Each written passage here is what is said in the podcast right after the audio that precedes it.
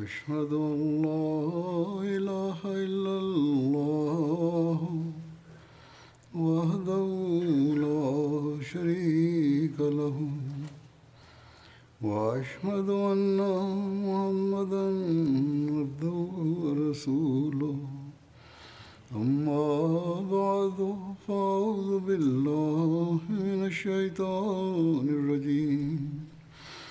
بسم الله الرحمن الرحيم. الحمد لله رب العالمين. الرحمن الرحيم. مالك يوم الدين. إياك نعبد وإياك نستعين.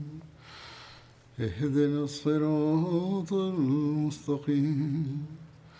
صراط الذين أنعمت عليهم غير المغضوب عليهم ولا الضالين.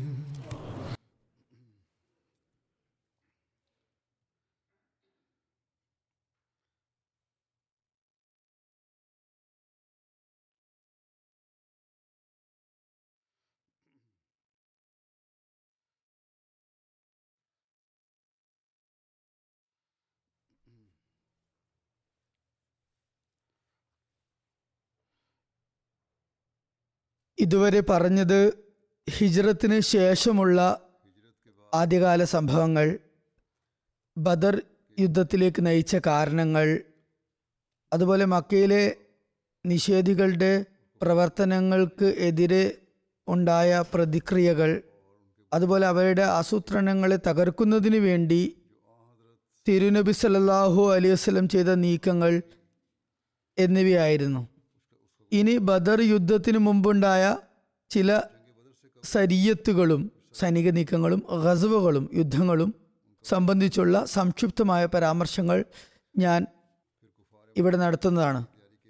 തുടർന്ന് മക്കയിലെ നിഷേധികൾ ബദർ യുദ്ധത്തിന് വേണ്ടി ചെയ്ത തയ്യാറെടുപ്പുകളുടെ വിശദാംശങ്ങളും ഇൻഷാല്ല വിവരിക്കുന്നതായിരിക്കും. സരിയ ഹസ്രത് ഹംസ ഇത് ആദ്യ സൈനിക നീക്കമാണ്. ഹിജ്റ വർഷം ഒന്നിന് റമദാൻ മാസത്തിലാണ് അത് നടന്നത്. തിരുനബി സലാഹു അലൈഹി വസ്ലം അയച്ച ഈ സൈനിക നീക്കത്തെ സരിയ സീഫുൽ ബഹർ എന്നും പറയുന്നു. അതിൽ മുസ്ലിങ്ങളുടെ കൊടിയുടെ നിറം വെള്ളയായിരുന്നു. ആ പതാക ഏന്തിയത് അബു മിർസദ് ഖനവി റലാഹു താല അനുഹു ആയിരുന്നു. ഈ സൈനിക നീക്കത്തെ തിരുനബി സലാഹു അലൈഹി വസ്ലം ഹിജ്റ വർഷം ഒന്നിന് റംദാൻ മാസത്തിലാണ് അയച്ചത്. തന്റെ പിതൃവ്യനായ ഹജ്രത്ത് ഹംസ ബിൻ അബ്ദുൽ മുത്തലിബിനെയാണ് അതിന്റെ അമീറായി നിശ്ചയിച്ചിരുന്നത്. അദ്ദേഹത്തോടൊപ്പം മുപ്പത് മുഹാജിരിങ്ങൾ ഉണ്ടായിരുന്നു ഇവർ ഈസ് പ്രദേശത്തിന്റെ ചുറ്റുപാടിലും ചെങ്കടൽ തീരം വരെയും പോയി. ഒരു കുറേശ്യ സംഘം അബൂജഹലിന്റെ നേതൃത്വത്തിൽ ഷാമിൽ നിന്നും വരുന്നുണ്ടായിരുന്നു. അവരുമായി കണ്ടുമുട്ടി. ഈസ് എന്ന സ്ഥലം റാബിക്കിന്റെ വടക്കു ഭാഗത്ത് ഏകദേശം മുപ്പത് കിലോമീറ്റർ ദൂരെയുള്ള പ്രദേശമാണ്. അത് സനിയത്തുൽ മറയുടെ പ്രാന്തപ്രദേശത്തുള്ളതാണ്. മദീനയിൽ നിന്നും ഏകദേശം ഇരുന്നൂറ്റി നാൽപ്പത് കിലോമീറ്റർ അകലെയാണ് റാബിക് സ്ഥിതി ചെയ്യുന്നത്. ഇവിടെ ജനാബത്തുൽ ഈസ് എന്നു പേരുള്ള ഒരു അരുവി ഉണ്ടായിരുന്നു. അതിന് ചുറ്റിലും ഇലന്ത മരങ്ങൾ ഉണ്ടായിരുന്നു ധാരാളമായി. ഈ കാരണങ്ങളാലാണ് അതിന് ഈസ് എന്ന് പറയുന്നത്. ഇവിടെ ബനു സുലൈം ഗോത്രം അധിവസിച്ചിരുന്നു. ഷ്യാമിലേക്ക് പോകുന്ന കുറേശികളുടെ കച്ചവട സംഘങ്ങൾ ഇതിലൂടെയായിരുന്നു കടന്നുപോയത്. ഏതായാലും ഇരു വിഭാഗങ്ങളും നേർക്കുനേർ അണിനിരുന്നു. ഒരു യുദ്ധം ഉണ്ടാകുമായിരുന്നു.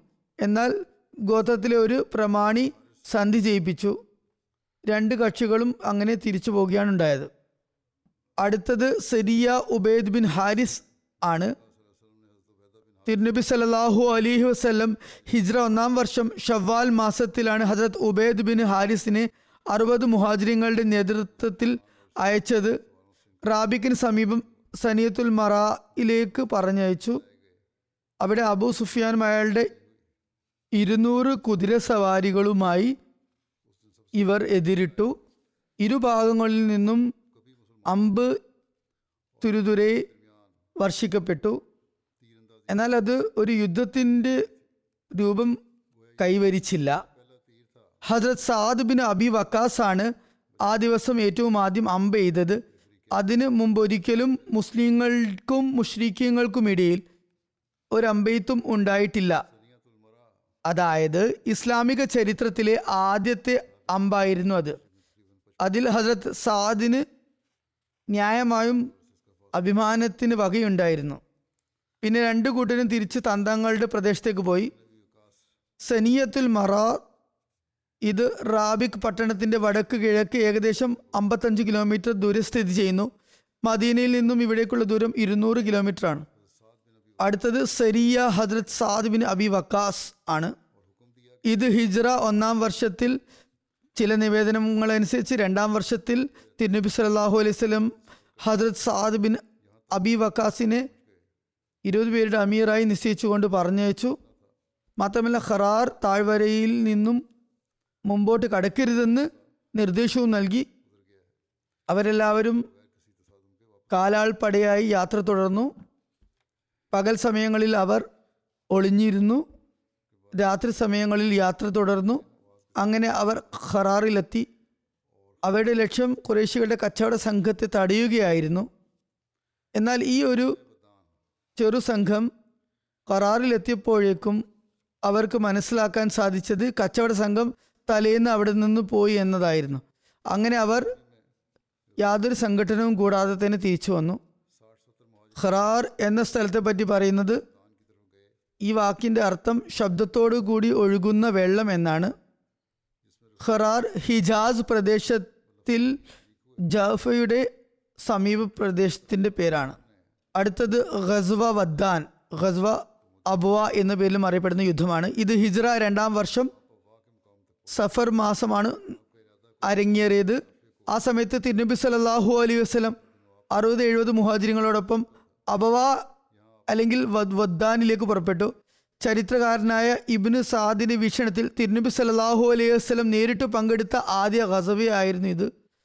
തിരുനബി സല്ലല്ലാഹു അലൈഹി വസ്ലം ഹസ്രത് സാദ് ബിൻ ഉബാദയെ മദീനയിൽ തന്റെ പ്രതിനിധിയായി നിശ്ചയിച്ചു. തിരുനബി സല്ലല്ലാഹു അലൈഹി വസ്ലം അബവയിൽ എത്തി തിരുനബിയുടെ ഉദ്ദേശം കുറേശി കച്ചവട സംഘത്തെ തടയുകയായിരുന്നു. എന്നാൽ അവർ തിരുനബി സല്ലല്ലാഹു അലൈഹി വസ്ലം അവിടെ എത്തും മുമ്പ് തന്നെ സ്ഥലം വിട്ടിരുന്നു. അവിടെ വെച്ച് തിരുനബി സല്ലല്ലാഹു അലൈഹി വസ്ലം ബനു ജംറ ഗോത്ര തലവനായ മക്ഷി ബിൻ അമ്ര ജംറിയുമായി ഉടമ്പടി ചെയ്തു. ഉടമ്പടി ഇതായിരുന്നു. തിരുനബി സല്ലാ അലൈഹി സ്വലം ബനു സമ്രയെ ആക്രമിക്കുന്നതിൽ നിന്നും തിരിച്ച് ബനു സമ്ര ഇസ്ലാമിനെതിരെ തിരിയുന്നതിൽ നിന്നും വിട്ടുനിൽക്കണം ഇവർ അത്തരം നീക്കങ്ങളിൽ നിന്നും മാറി നിന്ന് തിരുനബി സല്ലാ അലൈഹി സ്വലമയുടെ ശത്രുവിനെ സഹായിക്കാതെ തുടരണം. ഈ യാത്രയിൽ തിരുനബി സല്ലാ അലൈഹി സ്വലം പതിനഞ്ച് ദിവസം മദീനയ്ക്ക് വെളിയിലായിരുന്നു കഴിച്ചു കൂടിയത് ബദ്ദാൻ എന്ന പ്രദേശത്തെക്കുറിച്ച് ഇപ്രകാരം വന്നിരിക്കുന്നു. മക്കിയുടെയും മദീനയുടെയും ഇടയിലുള്ള ഒരു സ്ഥലമാണിത്. അബവയിൽ നിന്നും പതിമൂന്ന് കിലോമീറ്റർ അകലെയായാണ് മക്കയുള്ളത്. തിരുനബി വസ്ലമിന്റെ മാതാവിന്റെ കബറടക്കം അബവയിലായിരുന്നു നടന്നത്. ജോഫയിൽ നിന്നും ഇത് ഏകദേശം നൂറ് കിലോമീറ്റർ അകലെ സ്ഥിതി ചെയ്യുന്നു. ഈ സ്ഥലങ്ങളുടെ പേരും കാര്യങ്ങളും ഞാൻ പറയുന്നതിന് കാരണം ചില അഹമ്മദികൾ അവിടെ യാത്ര പോകുന്നവർ ഉമ്ര ചെയ്യുന്നവർ ഉണ്ട്. അവർക്ക് ചരിത്രപരമായ കാര്യങ്ങൾ അറിയുമ്പോൾ ഈ സ്ഥലങ്ങളിൽ പോകാൻ ആഗ്രഹിക്കുന്നു. അപ്പോൾ അതുകൊണ്ട് തന്നെ ഇവയെക്കുറിച്ച് ഇപ്രകാരം ലഘുവിവരണവും സാധ്യമാകുന്നു. ഖസ്വ ബുവാത്ത് തിരുനബി സല്ലാഹു അലൈഹി സ്വലം ഹിജ്ര വർഷം രണ്ട് റബിയുൽ അവൽ മാസം ഹജത് സാദ് ബിൻ മാസിനെ മദീനയുടെ അമീറായി നിശ്ചയിച്ചു. എന്നിട്ട് എന്നിട്ട് രണ്ട് സഹാബാക്കളോടൊപ്പം കുറേശികളുടെ സംഘത്തെ തടയാനായി പുറപ്പെട്ടു. ഈ സംഘത്തിൽ ഉമയ്യ ബിൻ ഖൽഫും ഉണ്ടായിരുന്നു. കൂടാതെ മറ്റ് നൂറ് കുറേശികളും ഉണ്ടായിരുന്നു. രണ്ടായിരത്തി അഞ്ഞൂറ് ഒട്ടകങ്ങളും ഉണ്ടായിരുന്നു. തിരുനബി സല്ലല്ലാഹു അലൈഹി വസല്ലം റിസ്വയുടെ പ്രാന്തപ്രദേശമായ ബുവാത്തിലെത്തി. എന്നാൽ അവിടെ സംഘടനമൊന്നും നടന്നില്ല. അങ്ങനെ തിരുനബി സല്ലല്ലാഹു അലൈഹി വസല്ലം മദീനയിലേക്ക് തിരിച്ചു വന്നു. ഈ യുദ്ധനീക്കത്തിൽ കൊടിയുടെ നിറം വെള്ളയായിരുന്നു. അത് സാദിബിന് വക്കാസ് ആയിരുന്നു ഏന്തിയിരുന്നത്. ബുവാദ് എന്ന സ്ഥലത്തെ കുറിച്ച് ഇപ്രകാരം വന്നിരിക്കുന്നു. ഇത് ജബീന ഗോത്രത്തിന്റെ രണ്ട് കുന്നുകൾ ആയിരുന്നു. അത് മക്കയിൽ നിന്നും ഷാമിലേക്ക് പോകുന്ന വഴിയിലാണ് സ്ഥിതി ചെയ്യുന്നത്. അതിനടുത്താണ് റിസ്വ എന്ന സുപ്രസിദ്ധ മലയുള്ളത്. മദീനയിൽ നിന്ന് ബുവാത്തിലേക്കുള്ള ദൂരം ഏകദേശം നൂറ് കിലോമീറ്റർ ആണ് അടുത്തത് ഖസ്വെ ഉഷേറയാണ്. കുറേശികളുടെ ഒരു കച്ചവട സംഘം മക്കയിൽ നിന്നും പുറപ്പെട്ടതായി തിരുനബി സലാഹു അലൈഹി സ്വലമിക്ക് അറിയാനിടയായി. മക്കാർ ഈ കച്ചവട സംഘത്തിന് തങ്ങളുടെ എല്ലാ സമ്പത്തും നൽകിയിരുന്നു. അതുകൊണ്ടുണ്ടാകുന്ന ലാഭവീതം മുസ്ലിങ്ങൾക്കെതിരിൽ യുദ്ധത്തിന് ഉപയോഗിക്കണം എന്നായിരുന്നു അവർ ഉദ്ദേശിച്ചത്. തിരുനബി സല്ലല്ലാഹു അലൈഹി വസല്ലം ഹിജ്ര രണ്ട് ജമാദിൽ ഊല മറ്റൊരു നിവേദനം അനുസരിച്ച് ജമാദിൽ സാനിയ മദീനയിൽ നിന്നും നൂറ്റമ്പതോ ഇരുന്നൂറോ ആളുകൾ അടങ്ങുന്ന സംഘവുമായി യാത്ര പുറപ്പെട്ടു. തിരുനബി സല്ലല്ലാഹു അലൈഹി വസ്ലം ഉഷേറ എന്ന സ്ഥലത്തെത്തിയപ്പോൾ കുറേശികളുടെ കച്ചവട സംഘം തിരുനബി സല്ലല്ലാഹു അലൈഹി വസല്ലം എത്തുന്നതിന് ഏതാനും ദിവസങ്ങൾക്ക് മുമ്പേ അവിടെ നിന്നും പോയതായി അറിയാനിടയായി. മക്കയ്ക്കും മദീനയ്ക്കുമിടയിൽ ബനു മുദ്ലജ് പ്രദേശത്ത് യംബോവിന്റെ പ്രാന്തത്തിലുള്ള ഒരു പ്രദേശമാണ് ഉഷേറ. തിരുനബി സല്ലാഹു അലൈഹി വസ്ലം കുറച്ച് ദിവസം അവിടെ തങ്ങി. ബനു മുദ്ലജ് സമ്രയിൽ നിന്നും അതിന്റെ സഖ്യകക്ഷികളുമായി അനുരഞ്ജന കരാർ ചെയ്തു. അതിനുശേഷം മദീനയിലേക്ക് തിരിച്ചു വന്നു. കുറേശികളുടെ മക്കയിൽ നിന്നുള്ള ഈ കച്ചവട സംഘത്തെ തന്നെയാണ് ഷാമിൽ നിന്നും തിരിച്ചു വരുമ്പോൾ തിരുനബി സല്ലല്ലാഹു അലൈഹി സ്വലം വീണ്ടും പിന്തുടർന്നത്. തുടർന്ന് ബദർ യുദ്ധം അരങ്ങേറി. ഖസ്വ ബദർ ഊല.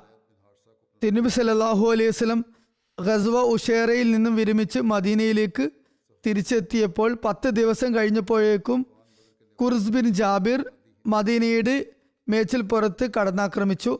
തിരുനബി സല്ലല്ലാഹു അലൈഹി വസല്ലം അയാളെ പിടികൂടാൻ പുറപ്പെട്ടു. തിരുനബി സല്ലാഹു അലൈഹി വസ്ലം ഹസത് സയ്യദ് ബിൻ ഹാരിസയെ തന്റെ പ്രതിനിധിയായി നിശ്ചയിച്ചു.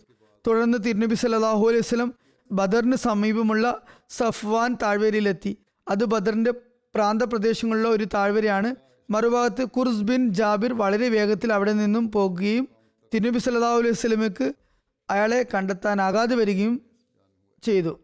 ഈ സൈനിക നീക്കം ഖസ്വ ബദ്രുൽ ഊല എന്നും അറിയപ്പെടുന്നു. തുടർന്ന് തിരുനബി സല്ലാഹു അലൈഹി വസല്ലം മദീനയിൽ തിരിച്ചെത്തി. ഇതിന് ബദറുൽ ഊല എന്നു പേര് ലഭിച്ചതിന് കാരണം ഇതാണ്.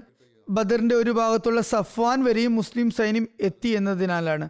സീറത്തുൽ ഹലബിയയിൽ ഇത് ഇപ്രകാരം രേഖപ്പെട്ടിരിക്കുന്നു. കുറുസ് ബിൻ ജാബിറിനെ സംബന്ധിച്ച് ഹസരത് മിർസ ബഷീർ അഹമ്മദ് സാബ് വിശദീകരിച്ചിട്ടുണ്ട്. പറയുന്നു കുറുസ് ബിൻ ജാബിറിന്റെ ആക്രമണം ബദ്ദുക്കളെ പോലുള്ള വെറും നാശം വിതക്കലായിരുന്നില്ല മറിച്ച് അത് തീർച്ചയായും കുറേശികളുടെ ഭാഗത്തു നിന്നും മുസ്ലിങ്ങൾക്കെതിരിൽ പ്രത്യേക ഉദ്ദേശത്തോടു കൂടി ഉള്ളതായിരുന്നു. ഒരുപക്ഷെ അവരുടെ ഉദ്ദേശം തിരുനബി സല്ലല്ലാഹു അലൈഹി സ്വലമിക്ക് ജീവനഷ്ടം വരുത്തിക്കാനും ആയിക്കൂടാ എന്നില്ല. എന്നാൽ മുസ്ലിങ്ങൾ ജാഗരൂകരാണെന്ന് കണ്ടപ്പോൾ അവരുടെ ഒട്ടകങ്ങളെ തട്ടിക്കൊണ്ടുപോയി അവിടെ നിന്നും കടന്നു കളഞ്ഞു ഇതിൽ നിന്നും മനസ്സിലാക്കാൻ സാധിക്കുന്നത് മക്ക കുറേശികൾ മദീനയിൽ മിന്നലാക്രമണങ്ങൾ നടത്തി മുസ്ലിങ്ങളെ നശിപ്പിക്കാനായിരുന്നു ഉദ്ദേശിച്ചിരുന്നത് എന്നാണ്. മറ്റൊരു പ്രസക്തമായ സംഗതി ഇതിനു മുമ്പ് മുസ്ലിങ്ങൾക്ക് വാളുകൊണ്ടുള്ള ജിഹാദിന് അനുമതി ലഭിച്ചിരുന്നു. എന്നിരുന്നാലും അവർ ആത്മരക്ഷാർത്ഥം അത് സംബന്ധിച്ചുള്ള പ്രാരംഭ നടപടികളും സ്വീകരിച്ചിരുന്നു എന്നാലും അതുവരേക്കും അവരുടെ ഭാഗത്ത് നിന്നും കാഫര്യങ്ങൾക്ക് യാതൊരു ജീവഹാനിയോ സാമ്പത്തിക നഷ്ടമോ ഒന്നും തന്നെ മുസ്ലിങ്ങൾ വരുത്തിയിട്ടുണ്ടായിരുന്നില്ല.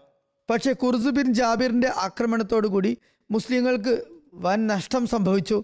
അതായത് മുസ്ലിങ്ങളുടെ ഭാഗത്ത് നിന്നും കുറേശികളുടെ വെല്ലുവിളി സ്വീകരിച്ചതിന് ശേഷവും യുദ്ധത്തിൽ കാഫിര്യങ്ങൾ തന്നെയായിരുന്നു മുൻകൈ എടുത്തിരുന്നത്. അടുത്തത് സരിയ അബ്ദുള്ള ജഹഷ് ആണ്. മക്കയുടെ സമീപമായ നഹ്ല താഴ്വരയിലാണ് ഈ സൈനിക നീക്കമുണ്ടായത്. ഇത് സംബന്ധിച്ച് വന്നിരിക്കുന്ന തിരുനബി സല്ലാഹു അലൈഹി സ്വലം റജബ് മാസത്തിൽ ഹസരത് അബ്ദുല്ല ബിൻ ജഹഷിനെ എട്ട് മുഹാജിരിങ്ങളോടൊപ്പം ദൗത്യ നിർവഹണത്തിനായി അയച്ചിരുന്നു. അതിൽ അൻസാരിങ്ങളിൽപ്പെട്ട ആരും ഉണ്ടായിരുന്നില്ല ഒരാളുണ്ടായിരുന്നു. അവർക്ക് തിരുനബി സല്ലാഹു അലൈഹി വസല്ലം ഒരു കത്ത് നൽകിക്കൊണ്ട് പറഞ്ഞു ഈ കത്ത് നിങ്ങളുടെ യാത്ര രണ്ട് ദിവസം പിന്നിട്ടാൽ മാത്രമേ നോക്കാവൂ. അതുപോലെ ഇതിലുള്ള കൽപ്പന പാലിക്കുകയും ചെയ്യേണ്ടതാണ്. ശേഷം വായിച്ച ശേഷം സംഘാംഗങ്ങളെ ആരും തന്നെ തന്നോടൊപ്പം യാത്ര തുടരാൻ വേണ്ടി സമ്മർദ്ദം ചെലുത്തരുത്. അഹരത് അബ്ദുള്ള ബിൻ ജഹഷ് രണ്ട് ദിവസ യാത്രയ്ക്ക് ശേഷം തിരുനബി നൽകിയ കത്ത് തുറന്ന് വായിച്ചപ്പോൾ അതിൽ ഇപ്രകാരം എഴുതിയിരിക്കുന്നു നിങ്ങൾ എന്റെ കത്ത് തുറന്ന ശേഷം യാത്ര തുടരുക. അങ്ങനെ തായിഫിനും മക്കയ്ക്കും ഇടയിലുള്ള നഖ്ലയിലേക്ക് എത്തുക. അവിടെ കുറേശികളുടെ നീക്കങ്ങളെക്കുറിച്ച് ശ്രദ്ധിക്കുക. അവരുടെ സ്ഥിതിഗതികൾ നമ്മെ അറിയിച്ചു കൊണ്ടിരിക്കുക ഈ കത്ത് കണ്ടപ്പോൾ ഹജരത് അബ്ദുല്ല ബിൻ ജഹഷ് പറഞ്ഞു കേൾക്കുകയും അനുസരിക്കുകയും ചെയ്യുന്നത് എന്നെ സംബന്ധിച്ചിടത്തോളം നിർബന്ധ കടമയാണ്. എന്നിട്ട് തുടർന്ന് തന്റെ കൂട്ടാളികളോട് അഭിസംബോധന ചെയ്തുകൊണ്ട് പറഞ്ഞു തിന്നബി സല്ലല്ലാഹു അലൈഹി സ്വലം എന്നോട് നഹ്ലയിലേക്ക് പോകാനും അവിടെ കുറേശികളുടെ നീക്കങ്ങളെ വീക്ഷിക്കാനും അവരുടെ പ്രവർത്തനങ്ങളെക്കുറിച്ച് തിരുനബി സല്ലല്ലാഹു അലൈഹി സ്വലമെ അറിയിക്കാനും നിർദ്ദേശിച്ചിട്ടുണ്ട്. മാത്രമല്ല നിങ്ങളിൽ ആരെയും എന്റെ കൂടെ വരാൻ നിർബന്ധിക്കരുത് എന്നും കൽപ്പിച്ചിട്ടുണ്ട്. ഇനി നിങ്ങൾക്ക് വേണമെങ്കിൽ ഷഹാദത്ത് ആഗ്രഹിക്കുന്നവർക്ക് എന്നോടൊപ്പം വരാവുന്നതാണ്. എന്നാൽ തിരിച്ചു പോകാൻ ആഗ്രഹിക്കുന്നവർക്ക് അങ്ങനെയുമാകാം എന്നാൽ അദ്ദേഹത്തോടൊപ്പം ഉണ്ടായിരുന്ന ആരും തന്നെ തിരിച്ചു പോയില്ല. എല്ലാവരും ഹജാസിലേക്ക് യാത്ര തിരിച്ചു. യാത്രയിൽ ഒരിടത്ത് വെച്ച് ഹജരത് സാദ് ബിൻ അബി വക്കാസിന്റെയും ഹജരത് ഉത്ബ ബിൻ ഖസ്വാന്റെയും ഒട്ടകങ്ങൾ നഷ്ടപ്പെട്ടു. അവരിരുവരും അവയെ തിരക്കി യാത്രയായി.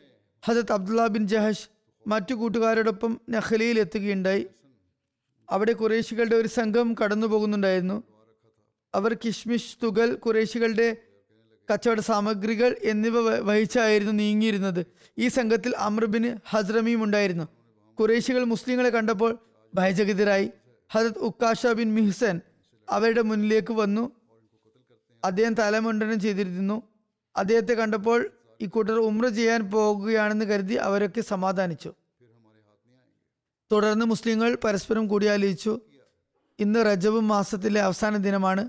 നമ്മൾ അവരെ പൊരുതി വകവരുത്തുകയാണെങ്കിൽ ഇത് വിശുദ്ധ മാസമാണ് അതുകൊണ്ട് സാധ്യമല്ല. എന്നാൽ ഇന്നത്തെ ദിവസം കഴിയാൻ കാത്തിരുന്നാൽ രാത്രിക്ക് രാത്രി അവർ ഹറമിന്റെ പരിധി വിട്ട് പോകുന്നതും നമ്മുടെ കയ്യിൽ നിന്നും കുതറി മാറുന്നതുമായിരിക്കും. അവസാനം എല്ലാവരും കൂടി ഈ സംഘത്തെ ആക്രമിക്കാൻ തന്നെ തീരുമാനിച്ചുറച്ചു. ഇതേക്കുറിച്ച് സഹാബാക്കളെ അനുസ്മരിക്കുന്നിടത്ത് ഞാൻ വിശദമായി പ്രതിപാദിച്ചതുമാണ്. Hazrat Waqid bin Abdullah Tamimi ഒരമ്പെടുത്ത് Amr bin ഹസ്രമിക്കു നേരെ എറിയുകയും അയാൾ വധിക്കപ്പെടുകയും ചെയ്തു. രണ്ടു പേരെ മുസ്ലിങ്ങൾ ബന്ദികളാക്കുകയും ചെയ്തു. എന്നാൽ ഒരാൾ ഓടി രക്ഷപ്പെട്ടു. ഹസ്രത് അബ്ദുള്ള ബിൻ ജഹഷ് മദീനയിൽ വന്നപ്പോൾ തിരുനബി സല്ലല്ലാഹു അലൈഹി വസല്ലം അദ്ദേഹത്തോട് പറഞ്ഞു ഹറം മാസങ്ങളിൽ വിശുദ്ധ മാസങ്ങളിൽ യുദ്ധം ചെയ്യാൻ ഞാൻ താങ്കളോട് കൽപ്പിച്ചിരുന്നില്ലല്ലോ. തിരുനബി സല്ലാഹു അലൈഹി സ്വലം അവർ കൊണ്ടുവന്ന ഒട്ടകങ്ങളെയും ബന്ദികളെയും മാറ്റി നിർത്തി. അതിലൊന്നും തന്നെ സ്വീകരിക്കാൻ കൂട്ടാക്കിയില്ല. ചിലർ പറയുന്നത് സമ്പത്ത് കൊള്ളയടിക്കുകയായിരുന്നു മുസ്ലിങ്ങളുടെ യുദ്ധനീക്കങ്ങളുടെ ലക്ഷ്യമെന്ന് ആണ്. എന്നാൽ സമ്പത്ത് കൊള്ളയടിക്കുക എന്നൊരു ഉദ്ദേശവും ഉണ്ടായിരുന്നില്ല. മറിച്ച മറിച്ചായിരുന്ന സ്ഥിതിയെങ്കിൽ തിരുനബി സല്ലാഹു അലൈഹി വസല്ലം അങ്ങനെ കൊണ്ടുവന്നവരെ പ്രശംസിച്ച് വളരെ നല്ല കാര്യമാണെന്ന് പറയുമായിരുന്നല്ലോ. തിരുനബി സല്ലാഹു അലൈഹി വസല്ലം നിങ്ങൾ ചെയ്ത് തെറ്റാണെന്നാണ് പറഞ്ഞത്. അതേസമയം കുറേശികളും ബഹളം വെച്ചു. മുസ്ലിങ്ങൾ വിശുദ്ധ മാസങ്ങളുടെ പരിശുദ്ധി കളങ്കമാക്കിയിരിക്കുന്നു എന്ന് പറഞ്ഞു. അവിടെ വധിക്കപ്പെട്ട വ്യക്തി അമർ ബിൻ ഹസ്രമി അവരുടെ ഒരു പ്രമാണിയായിരുന്നു. മാത്രമല്ല മക്കയിലെ ഒരു പ്രമാണിയായ ഉത്ബ ബിൻ റബിയയുടെ സഖ്യകക്ഷിയുമായിരുന്നു. അതുകൊണ്ട് ഈ സംഭവം കുറേശികളുടെ കോപാഗ്നിയെ ആളിക്കത്തിച്ചു. അവർ കുറെ കൂടി ആവേശഭരിതരായി മദീനയെ കടന്നാക്രമിക്കുന്നതിനുള്ള കോപ്പ് കൂട്ടാൻ തുടങ്ങി. ബദർ യുദ്ധത്തിന് മുഖ്യ കാരണം കുറേശികളുടെ യുദ്ധസന്നാഹവും വിദ്വേഷാഗ്നിയുമായിരുന്നു. ചുരുക്കത്തിൽ ഈ സംഭവത്തെ തുടർന്ന് മുസ്ലിങ്ങൾക്കും കാഫ്രീങ്ങൾക്കും ഇടയിൽ ഒരുപാട് സംഭവങ്ങൾ നടന്നു. അവസാന വിശുദ്ധ ഖുറാനിലെ വെളിപാടാണ് ഇറങ്ങി അവർക്ക് സാന്ത്വനമേകിയത്. അള്ളാഹു വിശുദ്ധ ഖുറാനിൽ പറയുന്നു യസ് അലൂനക ആനി ഷഹറിൽ ഹറാമി ഖിതാലും ഫീഹ് ഖുൽ ഖിതാലും ഫീഹി കബീർ വസദ്ദു അൻ സബീലില്ലാഹി വകുഫ്രം ബിഹി വൽ മസ്ജിദുൽ ഹറാമി വ ഇഖ്റാജു അഹ്ലിഹി മിൻഹു അക്ബറു ഇന്ദല്ലാഹി വൽ ഫിത്നത്തു അക്ബറു മിനൽ ഖത്ൽ ഫല യസാലൂന യുഖാത്തിലൂനക്കും ഹത്ത യറുദ്ദൂക്കും അന്തീനിക്കും ഇനിസ്തത്താവോ അതായത് വിശുദ്ധ മാസത്തെ അതിൽ യുദ്ധം ചെയ്യുന്നത് സംബന്ധിച്ച് അവർ നിന്നോട് ചോദിക്കുന്നു. പറയുക അതിൽ യുദ്ധം ചെയ്യുന്നത് മഹാപരാധമാകുന്നു. എന്നാൽ അള്ളാഹുവിന്റെ മാർഗത്തിൽ നിന്നും ജനങ്ങളെ തടയുന്നതും അവനെ നിഷേധിക്കുന്നതും അതായത് അവയുടെ വിശുദ്ധിയെ കളങ്കപ്പെടുത്തുന്നതും ഹറം പരിധിയിൽ അധിവസിക്കുന്നവരെ സമ്മർദ്ദം ചെലുത്തി അവിടെ നിന്നും ബഹിഷ്കരിക്കുന്നതും അല്ലയോ മുഷ്രിക്കീങ്ങളെ നിങ്ങൾ ചെയ്യുന്ന ഈ കാര്യങ്ങളൊക്കെ തന്നെ ദൈവസമക്ഷം യുദ്ധം ചെയ്യുന്നതിനേക്കാളും കൂടുതൽ മഹാപരാധമാകുന്നു. തീർച്ചയായും ഹറം മാസത്തിൽ രാജ്യത്തിനുള്ളിൽ യുദ്ധം ചെയ്യുന്നത് ഫിത്തിനയെ വിലക്കുന്നതിന് വേണ്ടി ചെയ്യുന്ന യുദ്ധത്തെക്കാൾ വലിയ കുറ്റമാണ്. അല്ലേ മുസ്ലിങ്ങളെ കാഫ്രീങ്ങളുടെ അവസ്ഥ നോക്കുക നിങ്ങളോടുള്ള ശത്രുതയിൽ അവർ അന്ധരാകുന്നു. എത്രത്തോളം എന്നാൽ അവർ എവിടെയും എപ്പോഴും നിങ്ങളുമായുള്ള യുദ്ധത്തിലുള്ള അവസരം പാഴാക്കുകയില്ല. അവർ തങ്ങളുടെ യുദ്ധം തുടരുന്നതായിരിക്കും. അങ്ങനെ നിങ്ങളെ നിങ്ങളുടെ മതത്തിൽ നിന്നും പിന്തിരിപ്പിക്കുന്നതായിരിക്കും. അതിനവർക്ക് ശക്തി ലഭിക്കണമെന്ന് മാത്രം. ചുരുക്കത്തിൽ അള്ളാഹുവിന്റെ കണക്കിൽ ഈ കാഫര്യങ്ങൾ മുസ്ലിങ്ങളെ ദീനിൽ നിന്നും പിന്തിരിപ്പിക്കാനും ശ്രമിച്ചുകൊണ്ടിരിക്കുന്നതാണ് അതുകൊണ്ട് അപ്പോഴുണ്ടായ സംഭവത്തിൽ അള്ളാഹു യാതൊരു നീരസവും പ്രകടിപ്പിച്ചില്ല. മാത്രമല്ല അത് ചരിത്രത്തിൽ നിന്നും വ്യക്തമാകുന്നുണ്ട്. ഇസ്ലാമിനെതിരിൽ കുറേശ്യ മൂപ്പന്മാർ തങ്ങളുടെ രക്തരൂക്ഷിത പ്രൊപ്പകണ്ട വിശുദ്ധ മാസങ്ങളിലും അനുസ്യൂതം തുടർന്നു വന്നതാണ്. മറിച്ച് വിശുദ്ധ മാസങ്ങളിലെ സമ്മേളനങ്ങളും യാത്രകളും പ്രയോജനപ്പെടുത്തിക്കൊണ്ട് ഈ മാസങ്ങളിൽ തങ്ങളുടെ കലാപം സൃഷ്ടിക്കാനുള്ള പ്രവർത്തനങ്ങൾ അവർ കൂടുതൽ തീവ്രമാക്കുമായിരുന്നു. കൂടാതെ തികച്ചും നിർലജ്ജമായി തങ്ങളുടെ മനസ്സിനെ തൃപ്തിപ്പെടുത്തുന്നതിനായി വിശുദ്ധ മാസങ്ങളിൽ മാറ്റം വരുത്തുമായിരുന്നു. നീട്ടുകയോ വൈ വൈകിക്കുകയോ നേരത്തെയാക്കുകയോ ചെയ്യുമായിരുന്നു. ഇതിനെ അവർ നസി അത് ഓർമ്മക്കേട് എന്നാണ് പറഞ്ഞിരുന്നത്. മേൽ മറുപടിയോടുകൂടി മുസ്ലിങ്ങൾക്ക് ഏതായാലും സമാധാനമുണ്ടായി. കുറേശികളുടെ ആവേശവും കുറച്ച് കെട്ടടങ്ങി. വഹി ഉണ്ടായതായി അവരറിഞ്ഞു. ഇതിനിടയിൽ അവരുടെ ആളുകൾ തങ്ങളുടെ ബന്ധികളെ മോചിപ്പിക്കാനായി മദീനയിലെത്തി. പക്ഷെ അതുവരെയും സാദുബിന് അബി വക്കാസും ഉത്തുബിയും തിരിച്ചു വന്നിട്ടുണ്ടായിരുന്നില്ല. ഇവർ കുറേശികളുടെ കൈകളാൽ ജീവനോടെ തിരിച്ചു വരുമോ എന്ന കാര്യത്തിലും അസന്ദിഗ്ധാവസ്ഥയായിരുന്നു അതുകൊണ്ട് തന്നെ തിരുനബി സല്ലല്ലാഹു അലൈസ്ലം അവരുടെ മടക്കം വരെ ബന്ദികളെ മോചിപ്പിക്കാൻ കൂട്ടാക്കാതെ നിന്നു. എന്നിട്ട് പറഞ്ഞു എന്റെ ആളുകൾ സുരക്ഷിതരായി തിരിച്ചു വന്നാൽ മദീനയിലേക്ക് എത്തിയാൽ നിങ്ങളുടെ ആളുകളെ ഞാൻ വിട്ടേക്കുന്നതാണ് അങ്ങനെ അവർ രണ്ടുപേരും തിരിച്ചെത്തി. തിരുനബി സല്ലല്ലാഹു അലൈഹി സ്വലം മോചനമൂല്യം വാങ്ങി രണ്ട് ബന്ദികളെയും മോചിപ്പിച്ചു. ഗസ്വ ബദുൽ കുബ്ര വിശുദ്ധ ഖുറാനിൽ ഈ യുദ്ധത്തെ യോമുൽ ഫുറഖാൻ എന്ന് പറഞ്ഞിരിക്കുന്നു. ഹജത് ഖലീഫത്തുൽ മസി അവൽ റലാഹു താല അൻഹു പറയുന്നു തിരുനബി സല്ലല്ലാഹു അലൈഹി സ്വലമയുടെ ഫുർഖാൻ ബദർ യുദ്ധ ദിനമായിരുന്നു. അന്നാണ് എതിരാളികളുടെ ശക്തരായ വിഭാഗവും അവരുടെ തലവന്മാരും നശിക്കപ്പെട്ടതും മുസ്ലിങ്ങൾക്ക് വിജയവും മേൽക്കോയ്മയും ലഭിച്ചതും. ഹജരത് ഖലീഫത്തുൽ മസി അവൽ മറ്റൊരിടത്ത് ഫുർഖാൻ എന്ന വാക്കിന്റെ അർത്ഥം വിശദീകരിച്ചുകൊണ്ട് പറയുന്നു. വിശുദ്ധ ഖുറാനിൽ നിന്നും ഇതിൽ ഇതിന്റെ അർത്ഥം മനസ്സിലാകുന്നത് ശത്രുക്കളുടെ നടുവൊടിക്കുന്ന വിജയമാണ് ഫുർഖാൻ എന്ന് പറയുന്നത്. അത് ബദർ യുദ്ധമായിരുന്നു. ആ ദിവസമായിരുന്നു. ഈ ഖസവെ ബദർ സാനിയ ബദറുൽ കുബ്ര ബദറുൽ ഉസ്മ ബദറുൽ കിതാൽ എന്നീ പേരുകളാലും വിളിക്കുന്നുണ്ട്. തിരുനബി സലാഹു അലൈഹി വസ്ലമിന് അബു സുഫിയാൻ കുറേശികളുടെ കച്ചവട സംഘവുമായി ഷ്യാമിൽ നിന്നും മടങ്ങുന്നുവെന്ന വിവരം ലഭിച്ചു. അതിൽ ആയിരം ഒട്ടകങ്ങൾ ഉണ്ടായിരുന്നു. അതിൽ കുറേശികളുടെ ഒരുപാട് മൂലധനവും ഉണ്ടായിരുന്നു. അവരുടെ കയ്യിലുണ്ടായിരുന്ന മിസ്കാൽ അതായത് മൂന്നോ നാലോ മാഷ് ചെറിയ അളവിലുള്ള സ്വർണം പോലും അല്ലെങ്കിൽ എന്തെങ്കിലും ധനമുണ്ടായിരുന്നെങ്കിൽ എല്ലാവരും തന്നെ ഈ കച്ചവട സംഘത്തിന് തങ്ങളുടെ മുഴുവൻ സമ്പത്തും നൽകിയിരുന്നു. പറയപ്പെടുന്നത് ആ കച്ചവട സംഘത്തിൽ ഒരു വമ്പിച്ച സമ്പത്ത് അവരുടെ മൂലധനം അവർ വഹിച്ചിരുന്നു എന്നാണ്. ഈ സംഘത്തിൽ മുപ്പതോ നാൽപ്പതോ പേരുണ്ടായിരുന്നു. ഒരു നിവേദനം അനുസരിച്ച് എഴുപത് ആളുകളുണ്ടായിരുന്നു. ഈ കച്ചവട സംഘത്തെ പിന്തുടർന്ന് തന്നെയാണ് തിരുനബി സല്ലല്ലാഹു അലൈഹി വസല്ലം ഉഷീറ എന്ന സ്ഥലത്ത് എത്തിയിരുന്നത്. എന്നാൽ ഈ സംഘം ആ സമയത്ത് ഷാമിലേക്ക് പോയി കഴിഞ്ഞിരുന്നു. ഈ ദൗത്യത്തിന് വേണ്ടി തിന്നബി സല്ലല്ലാഹു അലൈഹി വസല്ലം ഹിജ്റ രണ്ടാം വർഷം ജമാദിൽ ഉലയിലോ ജമാദിൽ ആഖിറിലോ ആണ് പുറപ്പെട്ടത്. തിന്നബി സല്ലല്ലാഹു അലൈഹി വസല്ലം ഈ സംഘം തിരിച്ചെത്തിയത് അറിഞ്ഞപ്പോൾ മുസ്ലിങ്ങൾ തന്നോടൊപ്പം പുറപ്പെടാൻ വേണ്ടി ആഹ്വാനം ചെയ്തു. എന്നിട്ട് പറഞ്ഞു ഇത് കുറേശികളുടെ കച്ചവട സംഘമാണ്. അതിൽ അവരുടെ സമ്പത്തുകളെല്ലാം ഉണ്ട്. നിങ്ങൾ അംഗപ്പുറപ്പാട് നടത്തുക. ചിലപ്പോൾ നിങ്ങൾക്ക് യുദ്ധം മുതൽ അള്ളാഹുവായി എത്തിച്ചേക്കാം. ചിലർക്ക് ആക്ഷേപം ഉന്നയിക്കാനുള്ള തക്കം പാർക്കുന്ന സ്വഭാവമാണുള്ളത്. അല്ലെങ്കിൽ ചിലർ വിവരദോഷികളാണ്. അവർ ആക്ഷേപിക്കുന്നത് മുസ്ലിങ്ങൾ മദീനയിൽ പോയി കൊള്ളയടിക്കാൻ തുടങ്ങി എന്നാണ്. അതിന് ഉദാഹരണമായി ഈ സംഘത്തെ പിന്തുടർന്ന് കാര്യം എടുത്തുദ്ധരിക്കുകയും ചെയ്യുന്നു. ഇത് തികച്ചും അറിവില്ലായ്മയും ജഹാലത്തുമാണ് വിവരക്കേടുമാണ്. ആ സമയത്തുള്ള യുദ്ധ സാഹചര്യങ്ങളെ കുറിച്ചുള്ള അറിവില്ലാത്തതിന്റെ കാരണമായാണ് അങ്ങനെ പറയുന്നത്. കാരണം കുറേശികളുടെ ഈ സംഘത്തെ തടയുന്നത് ആക്ഷേപർഹമായ കാര്യമായിരുന്നില്ല.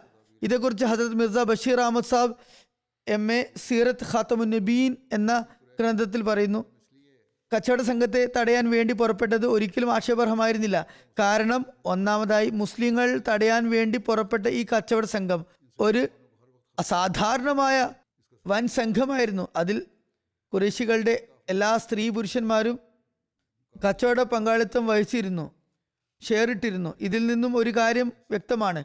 കുറേശി മൂപ്പന്മാർ ഇതിൽ നിന്നും കിട്ടുന്ന ലാഭം മുസ്ലിങ്ങൾക്കെതിരിൽ യുദ്ധം ചെയ്യാൻ ഉപയോഗിക്കാമെന്ന് ഉറപ്പിച്ചിരുന്നു.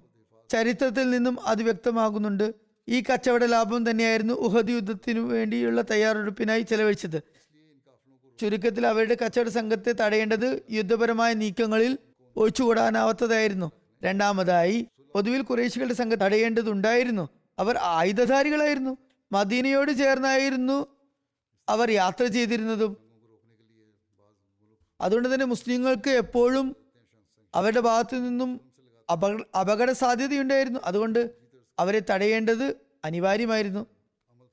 മൂന്നാമത്തെ കാര്യം ഈ കച്ചവട സംഘം ഏതു ഭാഗത്തോടെയൊക്കെ കടന്നു പോകുന്നുവോ അവിടെയൊക്കെ തന്നെ മുസ്ലിങ്ങൾക്കെതിരിൽ അറബിയൻ ഗോത്രങ്ങളിൽ വളരെ പ്രകോപനകരമായ കാര്യങ്ങൾ പറഞ്ഞു പരത്തിയിരുന്നു. അതുകൊണ്ട് തന്നെ മുസ്ലിങ്ങൾക്ക് സങ്കീർണമായ അവസ്ഥയിലൂടെ കടന്നു പോകേണ്ടി വന്നിരുന്നു. അതുകൊണ്ട് തന്നെ അവരെ വഴിയിൽ വെച്ച് തന്നെ പ്രതിരോധിക്കേണ്ടത് മുസ്ലിങ്ങൾക്ക് ആത്മരക്ഷയുടെ ഭാഗമായി മാത്രമായിരുന്നു. നാലാമത്തെ കാര്യം കുറേശികളുടെ ദൈനംദിന ചെലവുകൾ കച്ചവടത്തിൽ അധിഷ്ഠിതമായിരുന്നു. അതുകൊണ്ട് ഇത്തരം സംഘങ്ങളെ തടയേണ്ടത് ആക്രമകാരികളായ കുറേശികൾക്ക് ബോധമുണ്ടാക്കാൻ അനിവാര്യമായിരുന്നു. അവരെ അവരുടെ യുദ്ധപരമായ നീക്കങ്ങളിൽ നിന്നും പിന്തിരിപ്പിക്കാനും അനുരഞ്ജനത്തിനും സമാധാനത്തിനും നിർബന്ധിക്കുന്നതിനും അതൊരു ഉത്തമ മാർഗവുമായിരുന്നു ഈ കാലഘട്ടത്തിൽ ഇങ്ങനെയുള്ള യുദ്ധങ്ങൾ തടയുന്നതിന് വേണ്ടി ചില രാജ്യങ്ങൾ സാങ്ഷൻസ് ഉപരോധങ്ങൾ സൃഷ്ടിക്കാറുണ്ട്. തെറ്റായ നിലയിലാണ് മിക്കവാറും അതിക്രമപരമായ നിലയിലുള്ള സാങ്ഷനുകളാണ് നടത്താറുള്ളത്. ഇത്തരത്തിലുള്ള ഒരു നീക്കമായിരുന്നു ഈ ഉപരോധവും ഈ സംഘങ്ങളെ തടയുന്നതിന് മുതലുകൾ കൊള്ളയടിക്കാനായിരുന്നില്ല ചെയ്തിരുന്നത്. വിശുദ്ധ ഖുറാനിൽ വളരെ വ്യക്തമായും അതേക്കുറിച്ച് പറഞ്ഞിട്ടുണ്ട്. മുസ്ലിങ്ങൾ ഈ പ്രത്യേക സൈനിക നീക്കത്തിന് ആഗ്രഹം പ്രക- പ്രകടിപ്പിക്കുന്നത് സമ്പത്ത് കാരണമായിരുന്നില്ല. മറിച്ച് ഈ ചെറിയ നീക്കത്തിലൂടെ കുറഞ്ഞ പ്രയാസവും ചെറിയ ബുദ്ധിമുട്ടുകളും സഹിച്ചാൽ മതിയല്ലോ എന്നോർത്തായിരുന്നു. ചുരുക്കത്തിൽ തിരുനബി സല്ലല്ലാഹു അലൈഹി വസ്ലം കുറേശികളുടെ കച്ചവട സംഘത്തെക്കുറിച്ച് മനസ്സിലാക്കുന്നതിനായി രണ്ട് സാബാക്കളെ ഹസരത് Talha bin Ubaidullah Hazrat Saad bin Sayyid bin സെയ്ദിനെയും നേരത്തെ പറഞ്ഞിരുന്നു അവർ രണ്ടുപേരും മദീനയിൽ നിന്നും പുറപ്പെട്ടു. കച്ചവട സംഘത്തെക്കുറിച്ച് മനസ്സിലാക്കിയ ശേഷം മദീനയിൽ തിരിച്ചെത്തിയപ്പോഴേക്കും തിരുനബി സല്ലല്ലാഹു അലൈഹി വസ്ലം അവിടെ നിന്ന് പുറപ്പെട്ടു കഴിഞ്ഞതായാണ് അവർക്ക് കാണാൻ സാധിച്ചത്. അങ്ങനെ അവർ രണ്ടുപേരും ബദറിലേക്ക് നീങ്ങി. പക്ഷെ വഴിയിൽ വെച്ച് അവർ തിരുനബി സല്ലല്ലാഹു അലൈഹി സ്വലമയെ കണ്ടുമുട്ടി. ആ സമയത്ത് തിരുനബി ബദർ യുദ്ധത്തിൽ നിന്നും വിരമിച്ച് തിരികെ വരികയായിരുന്നു. അതുകൊണ്ട് ഈ രണ്ട് സഹാബാക്കൾക്കും ബദർ യുദ്ധത്തിൽ പങ്കെടുക്കാനായില്ല. എന്നിരുന്നാൽ കൂടി തിരുനബി സല്ലല്ലാഹു അലൈഹി സ്വലം യുദ്ധ മുതലിൽ നിന്നും അവർക്കും വിഹിതം നൽകി. മറുഭാഗത്ത് അബൂ സുഫിയാന് അയാളുടെ ചാരന്മാർ മുഖേന തിരുനബി സല്ലല്ലാഹു അലൈഹി സ്വലം സഹാബാക്കളുമായി കച്ചവട സംഘത്തെ നേരിടാൻ പുറപ്പെടുന്നു എന്ന് അറിഞ്ഞിരുന്നു. മറ്റൊരു കാര്യം പറയപ്പെടുന്നത് അബൂ സുഫിയാൻ ഒരാളെ കണ്ടു. അയാൾ പറഞ്ഞു തിരുനബി സല്ലാഹു അലൈഹി സ്വലം തുടക്കം മുതൽക്ക് ഈ കച്ചവട സംഘത്തെ തടയാൻ ആഗ്രഹിച്ചിരിക്കുന്നു. തിരുനബി സല്ലാഹു അലൈഹി സ്വലം വഴിയിൽ ഈ കച്ചവട സംഘം തിരിച്ചു വരുന്നതും കാത്തിരിക്കുന്നതായി ഞാൻ കണ്ടിരുന്നു. ഈ വിവരം ലഭിച്ചപ്പോൾ അബൂ സുഫിയാൻ വളരെ ഭയചകിതനായി അയാൾ സംസം ബിൻ അമർ ഖിഫാരി എന്ന ഒരാളെ കുറിച്ച് വേതനവും നൽകി മക്കയിലേക്ക് വെച്ചു അയാളോട് പറഞ്ഞു മക്കയിൽ പോയി മുഹമ്മദ് സല്ലാ അലൈഹി വസല്ലം കൂട്ടുകാരുമൊത്ത് നിങ്ങളുടെ കച്ചവട സംഘത്തെ ആക്രമിക്കാൻ പുറപ്പെട്ടിരിക്കുന്നു എന്ന് പറയുക. അങ്ങനെ സംസം വളരെ ശീഘ്രഗതിയിൽ അവിടെ നിന്ന് പുറപ്പെട്ടു. അബൂ സുഫിയാന്റെ ഈ സന്ദേശവാഹകൻ മക്കിലെത്തിയപ്പോൾ അറബികളുടെ രീതി അനുസരിച്ച് വളരെ ഭയാനക അവസ്ഥയും സൃഷ്ടിക്കപ്പെട്ടു. ആ നിലയിൽ അലമുറ കൂട്ടാൻ തുടങ്ങി. എന്നിട്ട് പറഞ്ഞു അല്ലയോ മക്കാരെ നിങ്ങളുടെ സംഘത്തെ ആക്രമിക്കുന്നതിനായി മുഹമ്മദ് സല്ലാഹു അലൈഹി വസ്ലമും അദ്ദേഹത്തിന്റെ കൂട്ടുകാരും പുറപ്പെട്ടിരിക്കുന്നു. അതുകൊണ്ട് അവരെ രക്ഷിക്കാൻ വേണ്ടി പുറപ്പെടുക.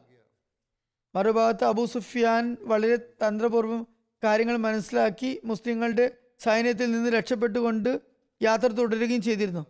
അവർ ബദർ തീ നീതുറവയുടെ തീരത്തെത്തിയപ്പോൾ അയാൾ അവിടെയുള്ള ഒരാളോട് ചോദിച്ചു നിങ്ങൾ ഇവിടെ ആരെങ്കിലും കണ്ടിരുന്നോ? അയാൾ പ്രതിവചിച്ചു ഇവിടെ രണ്ടാളുകൾ വന്നിരുന്നു. ഈ കൊന്നിന് സമീപം ഒട്ടകത്തെ നിർത്തി വെള്ളം കൊണ്ടുപോയിരുന്നു. അബൂ സുഫിയാൻ ഒട്ടകങ്ങളുടെ സ്ഥലത്തെത്തി അവിടെ ഒരു ഒട്ടക കാഷ്ടം കാണാനിടയായി. അയാൾ അതിൽ നിന്നും ഒന്നെടുത്തു അത് പൊട്ടിച്ചു നോക്കിയപ്പോൾ അതിൽ ഈന്തപ്പന കുരുവായിരുന്നു. ഈത്തപ്പഴ കുരുവായിരുന്നു. അപ്പോൾ അത് കണ്ടപ്പോൾ അയാൾ പറഞ്ഞു ഇത് മദീനയുടെ കാലിത്തീറ്റയാണല്ലോ. മദീനക്കാർ അതിനവിടുത്തെ എവിടെയോ ഉണ്ടാകുമെന്ന് അയാൾ ഊഹിച്ചുറച്ചു. അങ്ങനെ വളരെയധികം അയാൾ തന്റെ സംഘത്തിലേക്ക് തിരിച്ചു വന്ന് തന്റെ സംഘാംഗങ്ങളെ പൊതുവെ അറിയപ്പെടുന്ന വഴികളിൽ നിന്നും മാറ്റി സമുദ്ര തീരത്തോടു കൂടി ഉള്ള വഴി ഉപയോഗിക്കുകയുണ്ടായി. ബദറിനെ വിട്ട് അവർ വളരെ വേഗം മുന്നോട്ട് ഗമിച്ചു. ഇത് സംബന്ധിച്ച് ആത്തിക ബിന്ത് അബ്ദുൽ മുത്തലിബ് വളരെ കൗതുകകരമായ ഒരു സ്വപ്നവും കണ്ടിരുന്നു. അത് വളരെ സത്യമായി പുലരുകയുമുണ്ടായി. ആത്തിക അബ്ദുൽ മുത്തലിബിന്റെ മകളും തിരുനബി സല്ലല്ലാഹു അലൈഹി വസല്ലമയുടെ പ്രതി സഹോദരിയും ഉമ്മുൽ മോമിനീൻ ഹസത്ത് ഉമ്മ സൽമയുടെ മാതാവുമായിരുന്നു. ഇവർ ഇസ്ലാം സ്വീകരിച്ചതിനെ സംബന്ധിച്ച് രണ്ട് അഭിപ്രായങ്ങളുണ്ട്. ചിലർ അഭിപ്രായപ്പെടുന്നത് അവർ ഇസ്ലാം സ്വീകരിച്ചെന്നാണ്. എന്നാൽ ബഹുഭൂരിപക്ഷവും അഭിപ്രായപ്പെടുന്നത് അവർ ഇസ്ലാം സ്വീകരിച്ചില്ല എന്നാണ്. ഏതായാലും അവർ അബൂ സുഫിയാന്റെ ദൂതനായ സംസം മക്കയിലെത്തുന്നതിനും മൂന്ന് നാൾ മുമ്പാണ് ഈ സ്വപ്നം കണ്ടത്. അതിൽ അവർ ഭയചകിതരായി. അവർ തന്റെ സഹോദരൻ അബ്ബാസ് ബിൻ അബ്ദുൽ മുത്തലിബിനെ വിളിപ്പിച്ചു. എന്നിട്ട് പറഞ്ഞു ദൈവത്താണ് ഞാൻ രാത്രി ഒരു സ്വപ്നം കണ്ടിരുന്നു. അത് തന്നെ വല്ല വല്ല അത് തന്നെ വല്ലാതെ ഭയപ്പെടുത്തുന്നു. നിങ്ങളുടെ സമൂഹത്തിന്മേൽ വലിയ വിപത്ത് വരുമെന്ന് ഞാൻ ആശങ്കപ്പെടുന്നു. ഞാൻ പറയാൻ പോകുന്ന കാര്യം നിങ്ങൾ രഹസ്യമാക്കി വയ്ക്കണം. ഒരു നിവേദനമനുസരിച്ച് ആത്തിക അബ്ബാസിനോട് പറഞ്ഞു ഇതേപ്പറ്റി ആരോടും പറയില്ലെന്ന് എനിക്ക് വാക്ക് തരികയാണെങ്കിൽ മാത്രമേ ഞാൻ താങ്കളോട് ആ കാര്യം പറയുകയുള്ളൂ. കാരണം കുറേശികൾ ഇത് കേട്ടാൽ നമ്മളെ ബുദ്ധിമുട്ടിപ്പിക്കും. നമുക്കെതിരെ സംസാരിക്കുകയും കുറ്റം പറയുകയും ചെയ്യും. ഇബിൻ അബ്ബാസ് അങ്ങനെ ചെയ്യുമെന്ന് വാക്കു കൊടുത്തു. അങ്ങനെ ഹസരത്ത് അബ്ബാസ് ചോദിച്ചു എന്താണ് നിങ്ങൾ കണ്ടത്? ആത്തിക പറഞ്ഞു ഞാനൊരു സ്വപ്നം കണ്ടു.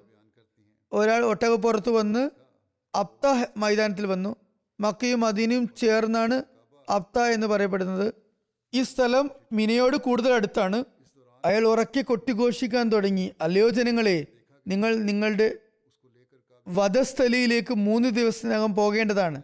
ആത്തിക്ക് പറയുന്നു ജനങ്ങൾ അയാൾക്ക് ചുറ്റും ഒരുമിച്ച് കൂടി എന്ന് ഞാൻ കണ്ടു. പിന്നെ അവർ കാബയിൽ പ്രവേശിച്ചു. ജനങ്ങൾ അയാൾക്ക് പിന്നാലെ തിരിച്ചു. അയാൾക്ക് ചുറ്റിലുമുള്ളവർ കാണുന്നത് എന്താണ്?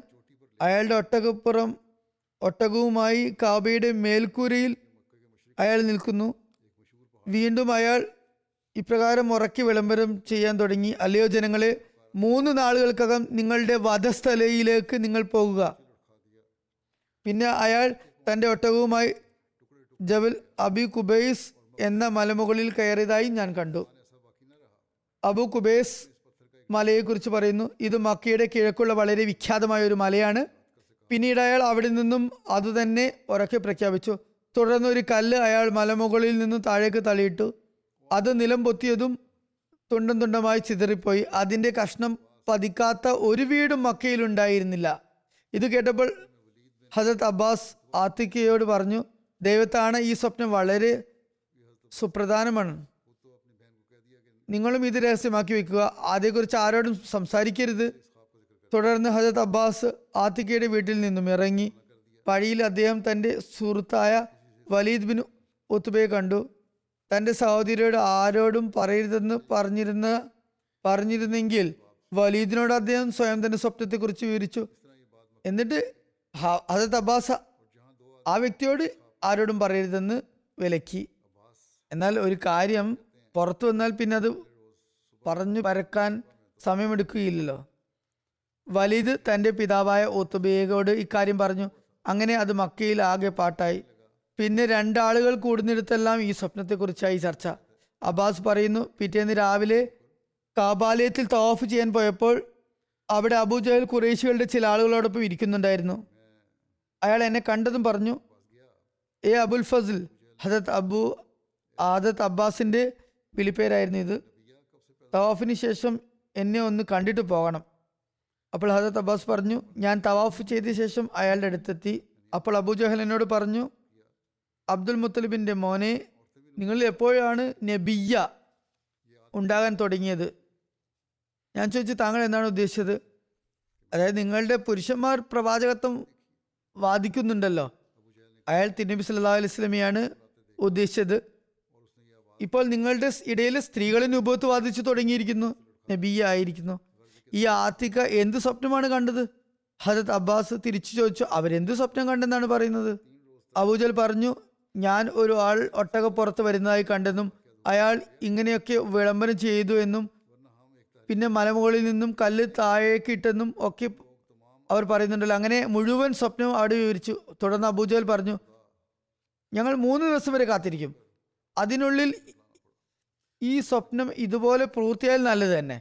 അല്ലെങ്കിൽ നിങ്ങൾ അറബികളിൽ വെച്ച് ഏറ്റവും കള്ളന്മാരാണെന്ന് എഴുതി ഞങ്ങൾ കെട്ടിത്തൂക്കുന്നതായിരിക്കും. അബ്ബാസ് പറയുന്നു എനിക്ക് ആ സമയത്ത് നിവൃത്തിയില്ലാതെ പ്രസ്തുത സ്വപ്നത്തെ നിഷേധിക്കേണ്ടി വന്നു ഞാൻ അയാളോട് പറഞ്ഞു അങ്ങനെ ഒരു സ്വപ്നം ആരും കണ്ടിട്ടില്ല. ആദ്യ ഒരു സ്വപ്നവും കണ്ടിട്ടില്ല എന്ന് ഞാൻ പറഞ്ഞു. തുടർന്ന് ഞങ്ങളെല്ലാവരും ആ സദസ്സിൽ നിന്ന് എഴുന്നേറ്റ് പോയി. വൈകുന്നേരം വീട്ടിലെത്തിയപ്പോൾ അബ്ദുൽ മുത്തലിബിന്റെ കുടുംബത്തിലെ എല്ലാ സ്ത്രീകളും എന്റെ അടുക്കലെത്തി എന്ന് എന്നിട്ട് എന്നോട് പറഞ്ഞു നേരത്തെ ആ വൃത്തികെട്ടവൻ നിങ്ങളുടെ പുരുഷന്മാരെ കുറിച്ചായിരുന്നു ആരോപണങ്ങൾ ഉന്നയിച്ചുകൊണ്ടിരുന്നത് അപ്പോൾ നിങ്ങൾ അതൊക്കെ കേട്ട് സഹിച്ചു. എന്നാൽ ഇപ്പോൾ നിങ്ങളുടെ സ്ത്രീകളെ പറ്റി മോശമായി സംസാരിക്കാൻ തുടങ്ങുന്നു. അത് നിശബ്ദമായി കേൾക്കുകയും അയാളുടെ അനാവശ്യം പറച്ചിലിന് ഒരു മറുപടിയും കൊടുക്കാതിരിക്കുകയുമാണ് ചെയ്യുന്നത്. ആത്മാഭിമാനം എന്നൊരു കാര്യമില്ലേ? അതെവിടെ പോയി? അങ്ങനെ കുടുംബത്തിലെ സ്ത്രീകൾ അദ്ദേഹത്തെ പ്രകോപിക്കാൻ തുടങ്ങി. അബ്ബാസ് പറയുന്നു ഞാൻ പറഞ്ഞു അള്ളാഹുവാണ് ഞാൻ അത് തന്നെയാണല്ലോ ചെയ്തത്. എന്നെ സംബന്ധിച്ചിടത്തോളം ഇതിലും വലിയ അപരാധവും ഒന്നുമില്ല. അള്ളാഹുവാണ് ഞാൻ അയാളുടെ അടുക്കൽ പോകും. അയാൾ വീണ്ടും ഇങ്ങനെ എന്തെങ്കിലും പറഞ്ഞാൽ ഞാൻ അയാളുടെ കഥ കഴിച്ച് നിങ്ങളുടെ മാനനഷ്ടത്തിന് പ്രതിവിധി ചെയ്യുന്നതായിരിക്കും. ഹജരത് അബ്ബാസ് പറയുന്നു ആത്തികയുടെ സ്വപ്നത്തിന്റെ മൂന്നാം ദിവസം ഞാൻ രാവിലെ വീട്ടിൽ നിന്ന് ഇറങ്ങി വളരെ ദേഷ്യത്തിലായിരുന്നു ഞാൻ. അതായത് അന്ന് എന്റെ ഭാഗത്തു നിന്നുണ്ടായ അലംഭാവത്തിന് ഇന്ന് ഞാൻ പകരം ചോദിക്കുന്നതായിരിക്കും. അങ്ങനെ ഞാൻ മസ്ജിദിൽ പ്രവേശിച്ചപ്പോൾ അവിടെ അബുജഹലിനെ ഞാൻ കണ്ടു. അയാൾ ദൃഢഗാത്രനായ വളരെ കോപത്തോടെ സംസാരിക്കുന്ന വ്യക്തിയാണ്. അള്ളാഹു ആണ്. ഞാൻ അയാളുടെ അടുത്തേക്ക് നീങ്ങി. വീണ്ടും അയാൾ അതുപോലെ നേരത്തെ പറഞ്ഞതുപോലെ പലതും പറഞ്ഞാൽ ഞാൻ അതിൻ അയാളുടെ കണക്ക് തീർക്കുന്നതാണെന്ന് പറഞ്ഞു. എന്നാൽ ഞാൻ എന്താണ് കാണുന്നത്? അബുജൽ കാബ മന്ദിരത്തിന്റെ കവാടത്തിനടുത്തേക്ക് ഓടുകയാണ്. ഞാൻ മനസ്സിൽ പറഞ്ഞു അയാൾക്ക് മേൽ ദൈവശാപം ഉണ്ടാകട്ടെ. ഇയാൾക്ക് എന്താണ് ഇത് പറ്റിയത്? ഒരുപക്ഷെ ഞാൻ അയാളെ ശകാരിച്ചെങ്കിലോ എന്ന് കരുതി ഓടിപ്പോയതായിരിക്കും എന്ന് ഞാൻ കരുതി. എന്നാൽ യാഥാർത്ഥ്യം മറിച്ചായിരുന്നു. അയാൾ സംസം ബിൻ അമ്ര ഖഫാരിയുടെ ഉച്ചത്തിലുള്ള ശബ്ദം കേട്ടിരുന്നു. പക്ഷെ ഞാനത് കേട്ടിരുന്നില്ല. അത് സംസം തന്റെ ഒട്ടകപ്പുറത്തിൽ ഇരുന്ന് ഉറക്കി വിളിച്ച് അലറുന്നുണ്ടായിരുന്നു. അയാൾ ഒട്ടകത്തിന്റെ ചെവിയും മൂക്കും ഛേദിക്കുകയും ഒട്ടകപ്പുറത്തിരിക്കുന്നുള്ള തന്റെ ഇടപ്പിടം തിരിച്ചിടുകയും തന്റെ കുപ്പായം വലിച്ചു കയറുകയും ചെയ്തുകൊണ്ട് ഇങ്ങനെ ഉറക്കെ വിളിച്ചു പറയുന്നുണ്ട് ഉണ്ടായിരുന്നു. കാഫില കാഫില. അതായത് തങ്ങളുടെ ഈ സംഘത്തെ രക്ഷിക്കുക. ഞങ്ങളുടെ എല്ലാ സമ്പത്തും സ്വത്തും ഈ കച്ചവട സംഘത്തിന്റെ പക്കലാണുള്ളത്. അത് അബൂ സുഫിയാനോടൊപ്പം വരുന്നുണ്ട്. അതിനുമേൽ കടന്നാക്രമണം നടത്താനായി മുഹമ്മദ് സല്ലാഹു അലൈഹി സ്വലമയും കൂട്ടുകാരും മുന്നേറുന്നുണ്ട്. പറയുന്നു ഞാൻ ഇത് ചിന്തിച്ചിട്ട് പോലും ഉണ്ടായിരുന്നില്ല. അത് അവർ നിങ്ങൾക്ക് സമയത്തിന് എത്താൻ പറ്റുമെന്ന് എനിക്ക് തോന്നുന്നില്ല. അതായത് സാധ്യമാകുന്ന അത്രയും വേഗം നിങ്ങൾ അവിടെ എത്തിച്ചേരാൻ ശ്രമിക്കുക. അവരെ സഹായിക്കാൻ നിങ്ങൾക്ക് സമയത്തെത്താൻ കഴിയുമെന്ന് എനിക്ക് വലിയ പ്രതീക്ഷയൊന്നുമില്ല. ഏതായാലും ഈ കാര്യങ്ങളിൽ വ്യാപൃതരായതിനാൽ ആദ്യത്തെ കാര്യത്തിലേക്ക് എനിക്കോ അബു ജഹലിനോ ചിന്ത പോയില്ല. പിന്നെ ആ പഴയ കാര്യമൊക്കെ മറന്നുപോയി. എഴുതുന്നു കുറേശികൾ സംസമിന്റെ വിളി കേട്ടപ്പോൾ അവർ വളരെ കോപാകുലരായി. ജനങ്ങളെ യുദ്ധത്തിന് വേണ്ടി സജ്ജരാക്കാൻ അവർ ആവേശം സംജാതമാക്കുന്ന വാക്കുകൾ പറഞ്ഞു തുടങ്ങി. അവർ ഇങ്ങനെ പറയുന്നുണ്ടായിരുന്നു മുഹമ്മദ് സലാഹു അലൈഹി സ്വലമും കൂട്ടുകാരും കരുതുന്നത് ഇത് ഇബിന് ഹസ്രമിന്റെ പോലുള്ള കച്ചവട സംഘമാണെന്നാണ്. ഒരിക്കലുമില്ല അള്ളാഹു ആണ് ഇത് അത്തരമൊരു സംഘമല്ല ഇത് വേറെയാണെന്ന് അവർക്ക് ബോധ്യപ്പെടുന്നതാണ്. അമർ ബിൻ ഹസ്രമിയുടെ കച്ചവട സംഘം മുസ്ലിങ്ങളുടെ കയ്യിൽ വധിക്കപ്പെട്ട കാര്യം ഞാൻ സരിയ അബ്ദുല്ല ബിൻ ജേഷിനെ കുറിച്ച് പറഞ്ഞപ്പോൾ മുമ്പ് ഞാൻ പറഞ്ഞതാണ്. അതിൽ മുസ്ലിങ്ങൾ നിഷ്പ്രയാസം ഇബിന് ഹസ്രമിയെ വധിക്കുകയുണ്ടായി. അയാളുടെ സമ്പത്ത് അധീനപ്പെടുത്തുകയുണ്ടായി. ഏതായാലും കുറേശികൾ തയ്യാറെടുപ്പ് തുടങ്ങി. ഓരോരുത്തരും യുദ്ധത്തിന് ശേഷം സ്വയം പുറപ്പെടുകയോ അല്ലെങ്കിൽ സ്വന്തം ചെലവിൽ ആരെങ്കിലും പറഞ്ഞു വിടുകയോ ചെയ്യുന്നുണ്ടായിരുന്നു. അവരുടെ ഒരു മൂപ്പൻ അവരോട് പറഞ്ഞു നിങ്ങൾ മുഹമ്മദ് സല്ലാഹു അലൈഹി സ്വലമിന്റെയും അദ്ദേഹത്തിന്റെ സ്വാഭികളുമായ സുഹൃത്തുക്കളെയും അതായത് മദീനക്കാർക്കും നിങ്ങളുടെ മുതലുകൾ കൊള്ളയടിക്കാൻ അനുവദിക്കുമോ? സമ്പത്ത് ആവശ്യമുള്ളവർക്ക് എന്റെ സമ്പത്ത് ഞാൻ നൽകാൻ തയ്യാറാണ്. അന്നപാനീയങ്ങളാണ് ആവശ്യമെങ്കിൽ അതും ഞാൻ ലഭ്യമാക്കുന്നതാണ്. ചിലർ ഇരുന്നൂറ് ദിനാറും മറ്റു ചിലർ മുന്നൂറ് ദിനാറും മറ്റു ചിലർ അഞ്ഞൂറ് ദിനാറും തന്നിട്ടുണ്ട്. നിങ്ങൾക്ക് ഇഷ്ടം പോലെ ഇതൊക്കെ ചെലവഴിക്കാവുന്നതാണ്. ചിലർ ഇരുപത് ഒട്ടകങ്ങൾ യുദ്ധത്തിന് വേണ്ടി നൽകി ചിലർ യുദ്ധത്തിന് പോകുന്നവരുടെ വീട്ടുകാരുടെ ചെലവുകൾ വഹിക്കാമെന്ന് ഏറ്റു സ്വയം യുദ്ധത്തിന് പോകാൻ കഴിയാത്തവർ തങ്ങളുടെ ചെലവിൽ മറ്റുള്ളവരെ പറഞ്ഞയച്ചുകയും അങ്ങനെ രണ്ട് മൂന്ന് ദിവസത്തിനുള്ളിൽ യുദ്ധത്തിനുള്ള സന്നാഹങ്ങൾ പൂർത്തിയാക്കുകയും ചെയ്തു. ഇവിടെ ഒരു കാര്യം സ്മരണീയമാണ്. അയാൾ പെട്ടെന്ന് എല്ലാവരും എത്തുക എന്ന് വിളംബരം ചെയ്തിരുന്നു. എന്നാൽ ഇവിടെ രണ്ട് മൂന്ന് ദിവസം യുദ്ധത്തിന് വേണ്ടി നല്ല തയ്യാറെടുപ്പ് നടത്തി. ഈ തയ്യാറെടുപ്പ് പറയുന്നത് മക്കാർ മുസ്ലിങ്ങൾക്കെതിരിൽ യുദ്ധത്തിന് കാരണം അന്വേഷിച്ചു നടക്കുകയായിരുന്നു എന്നാണ്. അല്ലാതെ കച്ചവട സംഘത്തെ രക്ഷിക്കാൻ വേണ്ടി മാത്രമായിരുന്നെങ്കിൽ വിളംബരം കേട്ട ഉടനെ അവരെ അവിടെ എത്തിച്ചേരുമായിരുന്നു. കയ്യിൽ കിട്ടിയ ആയുധങ്ങളുമായി പുറപ്പെട്ടുമായിരുന്നു. പക്ഷേ അങ്ങനെയല്ല ഉണ്ടായത്. അവർ കച്ചവട സംഘത്തെ രക്ഷിക്കുന്നതിന് പകരം യുദ്ധത്തിലുള്ള സർവസന്നാഹങ്ങളുമാണ് നടത്തിയത്. കുറേശ്യ മൂപ്പന്മാരെ സംബന്ധിച്ച് എഴുതുന്നു. അഞ്ച് കുറേശ്യ മൂപ്പന്മാർ Umayya bin Khalaf Utba bin Rabia Shaiba bin Rabia Zama bin Aswad Hakeem bin ഹിസാം. എന്നിവർ യുദ്ധത്തിന് പുറപ്പെടണോ വേണ്ടിയോ എന്നറിയാൻ വേണ്ടി അമ്പുകൾ കൊണ്ട് ശകുനം നോക്കി. അതിൽ ദുശകുനത്തിന്റെ അമ്പാണ് വന്നത്. അങ്ങനെ അവർ യുദ്ധത്തിൽ നിന്നും പോകുന്നതിന് വിലക്കുണ്ടായി. ആ അമ്പിൽ അങ്ങനെയാണ് എഴുതിയിട്ടുണ്ടായിരുന്നത് യുദ്ധത്തിന് പോകരുത് എന്ന അമ്പാണ് കിട്ടിയത്. അങ്ങനെ അവരെല്ലാവരും കൂടി ഒരു തീരുമാനമെടുത്തു. യുദ്ധത്തിന് ഇവർ പോകുന്നതല്ല. പക്ഷേ പിന്നീട് അബുജഹൽ അവരുടെ പക്കൽ വന്നു എന്നിട്ട് സമ്മർദ്ദിക്കാൻ തുടങ്ങി. അത് സംബന്ധിച്ച് ഉഖ്ബ ബിൻ അബു മുഅയ്യത്തും നദർ ബിൻ ഹാരിസും അബുജഹലിനോടൊപ്പം കൂടി അവരെ കൊണ്ടുപോകാൻ നിർബന്ധിച്ചു കൊണ്ടിരുന്നു. ഉത്ബയുടെയും ഷീബയുടെയും അടിമകൾ അവരോട് പറഞ്ഞു ദൈവത്താണ് നിങ്ങൾ രണ്ടുപേരും യുദ്ധത്തിനല്ല മറിച്ച് തങ്ങളുടെ വധസ്ഥലിയിലേക്കാണ് പോകുന്നത്. അപ്പോൾ അവർ രണ്ടുപേരും യുദ്ധത്തിന് പോകുന്നില്ലെന്ന് തീരുമാനിച്ചു. പക്ഷെ അബൂജഹലിന്റെ കടുത്ത സമ്മർദ്ദം കാരണം അവർ രണ്ടുപേരും എല്ലാവരുടെയും കൂടെ പുറപ്പെടാമെന്ന് വഴിയിൽ വെച്ച് തിരിച്ചു വരാമെന്നും തീരുമാനിച്ചു പുറപ്പെട്ടു.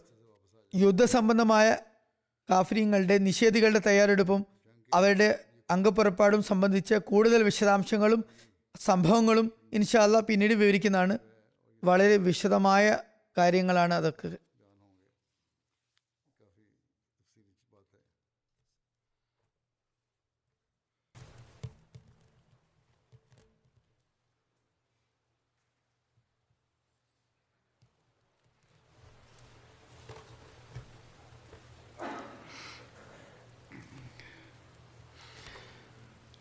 الحمد لله الحمد لله الحمد لله نحمده ونستعينه ونستغفره ونؤمن به ونتوكل عليه. ونعوذ بالله من شرور أنفسنا ومن سيئات أعمالنا. من يهده الله فلا مضل له ومن يضلل فلا هادي له. ونشهد أن لا إله إلا الله ونشهد أن محمدا عبده ورسوله. عباد الله رحمكم الله إن الله يأمر بالعدل واللسان. وإيتاء ذي القربى. وينهى عن الفحشاء والمنكر والبغي. يعظكم لعلكم تذكرون. اذكروا الله يذكركم.